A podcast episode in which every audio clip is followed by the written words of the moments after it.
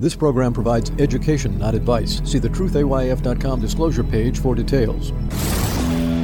This is where technology, innovation, and personal finance come together. This is the truth about your future with Ric Edelman. Brought to you by Global X ETFs, dedicated to providing investors with unexplored intelligent solutions it's Monday, February 13th. I've got a difficult conversation to have with you today. Um, difficult because it's a touchy subject, uh, and, and I need to choose my words very carefully. I was uh, giving a presentation last week on crypto, and in the Q&A session of the conversation, I was asked about NFTs and the fact that last year it appeared that NFTs were in a huge bubble and the bubble burst. The prices of non fungible tokens collapsed last year. We know that crypto overall did that with Bitcoin down over 70%. And the person asking the question said, therefore, are NFTs over? Is this just a bubble and it was a fling and a fad and, and it's gone? And I made the observation that no, although true, the bubble burst, the technology underlying this whole concept is very much alive and well and reflects the dynamics of a new emerging marketplace. I then made the observation that this is kind of similar to pioneers as they ended up getting shot with arrows. They were then followed by settlers who built cities. My point being that the person who shows up first doesn't always succeed, but they are often followed by those who do. Well, another individual in the Q&A uh, raised her hand and she said, "I don't have a question, but I do have a comment. As someone of indigenous descent here in the US, I found your response hurtful. I immediately apologized for my insensitivity and the session continued. And it struck me. I didn't need to use the analogy that I used, and it hadn't occurred to me that it would be offensive, and clearly it was it reminded me of comments that I had made probably 20, 25 years ago. I was doing a seminar on estate planning, and I was talking about the fact that in our will and trusts and, and, legal documents regarding who we're going to leave our assets to, that it's not always helpful to leave all of your money to your children equally because your different children have different circumstances. You might have a child who has a drug or alcohol problem or who's a spendthrift or who is in a troubled marriage themselves. And I made the question kind of in a joking way hey, is there a black sheep in the family? Well, at the end of that seminar, a gentleman came up to me who is black and he said, Your reference to black sheep is an offensive term. And I thought about what he had said. I was caught very much off guard. It hadn't occurred to me. And I realized, yeah, I can certainly see how you feel that way.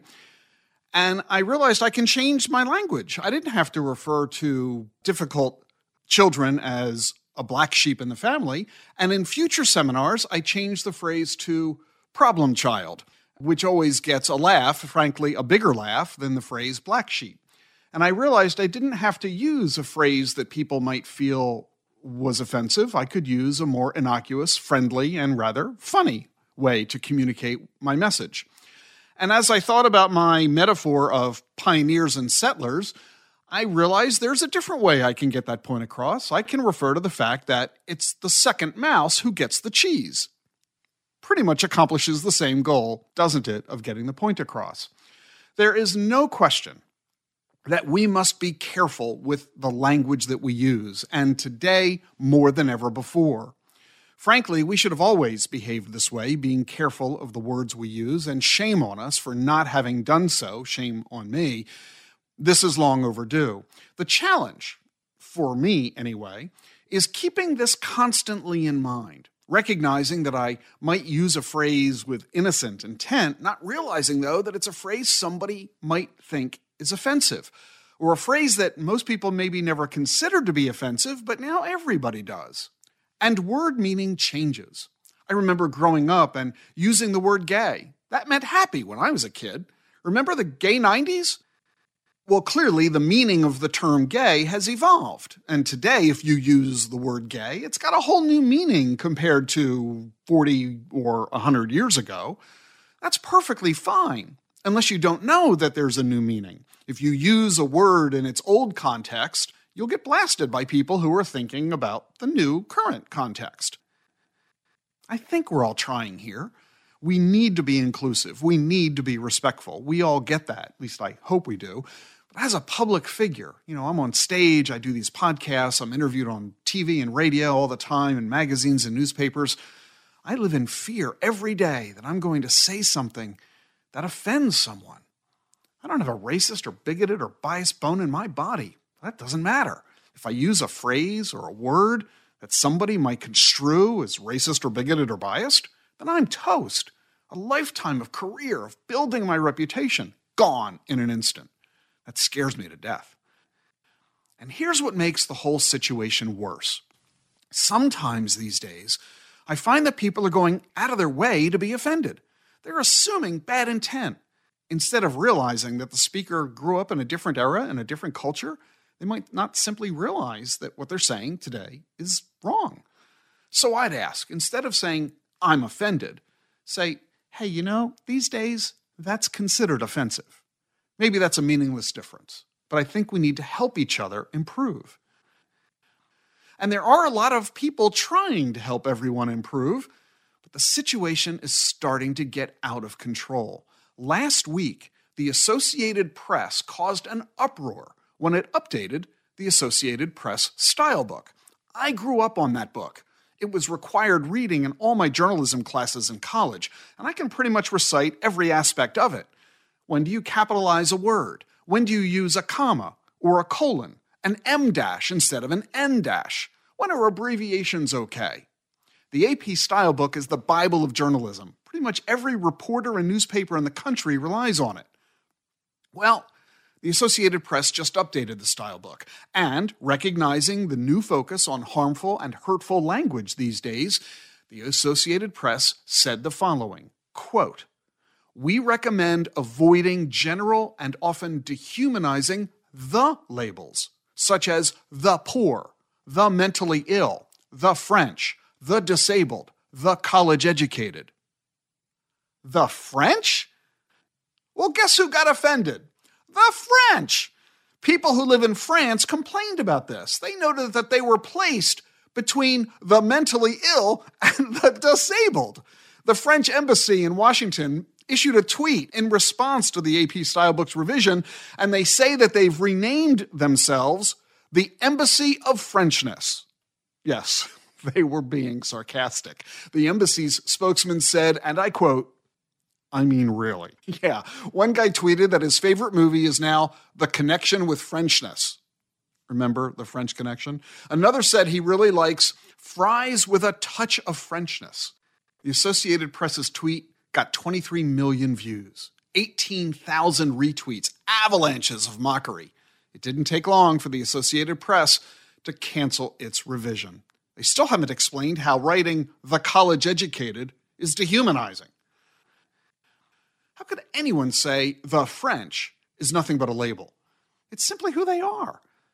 And why did the AP decide to highlight the French instead of the British? or the Swiss or the Canadians or whoever. Why pick on the French? By the way, the AP is not alone in trying to get us to stop using offensive language. At Stanford University, they created the Elimination of Harmful Language Initiative. It's a multi year project, and their goal is to eliminate racist, violent, and biased language, including disability bias, ethnic bias, ethnic slurs, gender bias, implicit bias, and sexual bias. Stanford published a 13 page list, 150 words and phrases that they say you must not use. Stanford sorted those 150 words into 10 categories ableist language, which is language offensive to people who live with disabilities, ageist language, which singles out people based on their age instead of their qualifications, colonialism, which is the practice of acquiring political control over another country by occupying it with settlers and exploiting it economically. That's the mistake I made when I talked about pioneers and settlers. Culturally appropriative language, which takes terms that are meaningful to a particular culture but uses them in a disrespectful way. Gender based language, which are words and phrases that are exclusionary. Imprecise language, euphemisms, vague phrases, inaccurate words that don't say what you're trying to say. Institutionalized racism, words that are embedded in laws and regulations that perpetuate prejudice, ignorance, thoughtlessness, and racist stereotyping. First person language, which defines others by a single characteristic or experience. And violent language, which uses imagery that may be upsetting to others. Let me give you some examples of what Stanford says we should not say. Don't say addict or addicted. Instead, refer to a person with a substance use disorder. Otherwise, Stanford says you're trivializing people who have substance abuse issues. Don't say blind study, that perpetuates the notion that disability is abnormal. Don't say mentally ill, refer to a person living with a mental health condition. Don't say paraplegic or quadriplegic. Refer to a person with a spinal cord injury. Don't say quick meeting or walk in. That trivializes people with a disability. Don't say bury the hatchet. That's a cultural appropriation. According to Stanford, some North American indigenous peoples buried their tools of war as a symbol of peace. But it's a cultural appropriation, according to Stanford, and only certain North American indigenous peoples are allowed to say, bury the hatchet. If you're not one of those North American indigenous peoples, you can't use the phrase. And don't say chief, guru, powwow, too many chiefs, not enough Indians, or tribe. Don't say congressman, congresswoman, or congressperson. Say legislator. Otherwise, you're lumping a group of people together using gender binary language, which doesn't include everyone. And I think most of us know we're not supposed to say fireman or policeman or mailman, but now we can't say firefighter, police officer, or letter carrier either, because again, those phrases are gender binary language, which doesn't include everyone. And don't say man, guys, he, she, ladies, mankind, manpower, man made, or property owner. Property owner? Stanford says this lumps together a group of people using you guessed it, gender binary language. And you got a kid going to college? Don't say freshman, say first year student. Don't say survivor. Refer to the person who has experienced whatever it is they survived. Don't say master, say primary. And that means you can't say webmaster anymore. It's now web product owner. Although, frankly, I think the owner of the company might have an issue with that. Don't say convict or prisoner refer to the person who is incarcerated. Don't say homeless person, say person without housing. Don't say immigrant, it's a person who has immigrated. Don't say prostitute, it's a person who engages in sex work. Don't say abusive relationship, it's a person in a relationship with an abusive person. Don't say beating a dead horse, killing two birds with one stone, more than one way to skin a cat, pull the trigger, rule of thumb, take a shot at, give it a go, war room, whip into shape, hip hip hooray. Hip hip hooray? Hold down the fort, long time no see. All of those are violent phrases, according to Stanford. And perhaps the most startling of all, Stanford says don't use the word American. Say U.S. citizen. Stanford says the term American insinuates that the US is the most important country in the Americas, which is actually made up of 42 countries. Now think about this. Telling everyone you can't say American or immigrant or grandfather? Saying that referring to someone as brave is wrong? That's what Stanford says. Stanford has now gotten so much criticism about this list, it has pulled the list you won't even find it anymore on its website. Well, it was a noble effort. Can I say noble? But really, Stanford went too far. And although Stanford and the Associated Press have both pulled their lists, they're not alone in trying to get us to change our language. The University of Texas, University of San Francisco, Brandeis, and other colleges are all trying to deal with this. It's a good idea because we all do need to be careful, but we need to make sure we're not getting carried away. All I ask is that we don't take offense when none is intended. I mean, we're going to be called offensive because we shout hip hip hooray? Stanford said that was a rallying cry used by the Nazis during the Holocaust. Did you know that? I didn't. Neither did Josh Yuter. He's a rabbi, and he was named one of the top 10 Jewish influencers in the US. He told the Wall Street Journal, quote, until I read Stanford's list, I had no idea that Hip Hip Hooray was a German rallying cry during the Holocaust, and I suspect few others would know that as well. I'd be very surprised if Hip Hip Hooray merits inclusion as being harmful in any way. And it stands to reason that harmful language can evolve and become innocuous. That's Rabbi Josh Yuter. And yes, that's my point as well. A term we use today that was never offensive might today be offensive. But equally so, terms that used to be offensive might today not be offensive. We can't live in the past. Just because it was bad in the past doesn't mean it's still got to be bad today. Nazis used hip hip hooray, so what?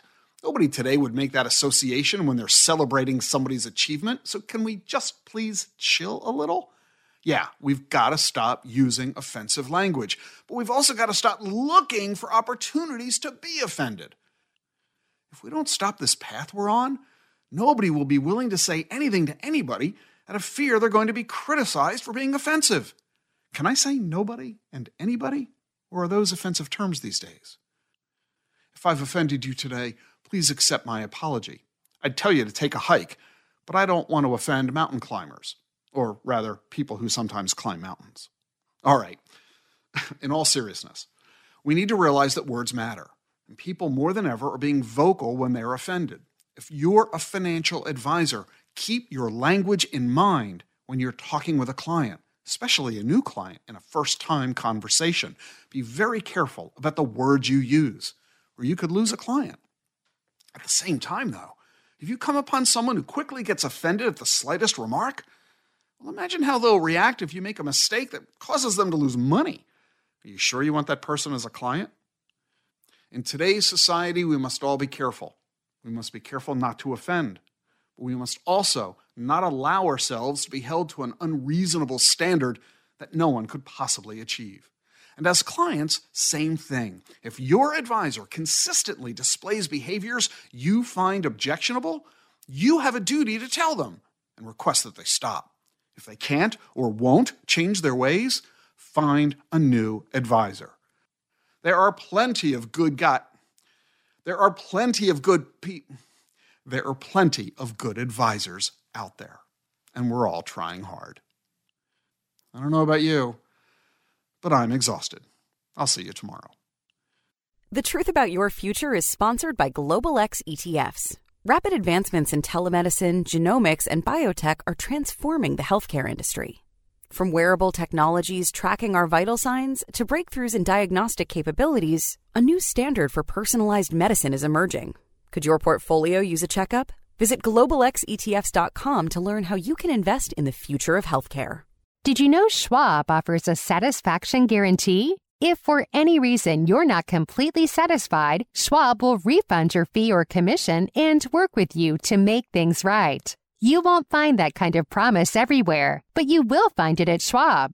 It's just another way that they put clients' interest at the heart of everything they do. Learn what's included and how it works at schwab.com slash satisfaction. That's schwab.com slash satisfaction. Cutting edge investment information delivered in plain English. This is the truth about your future with Ric Edelman.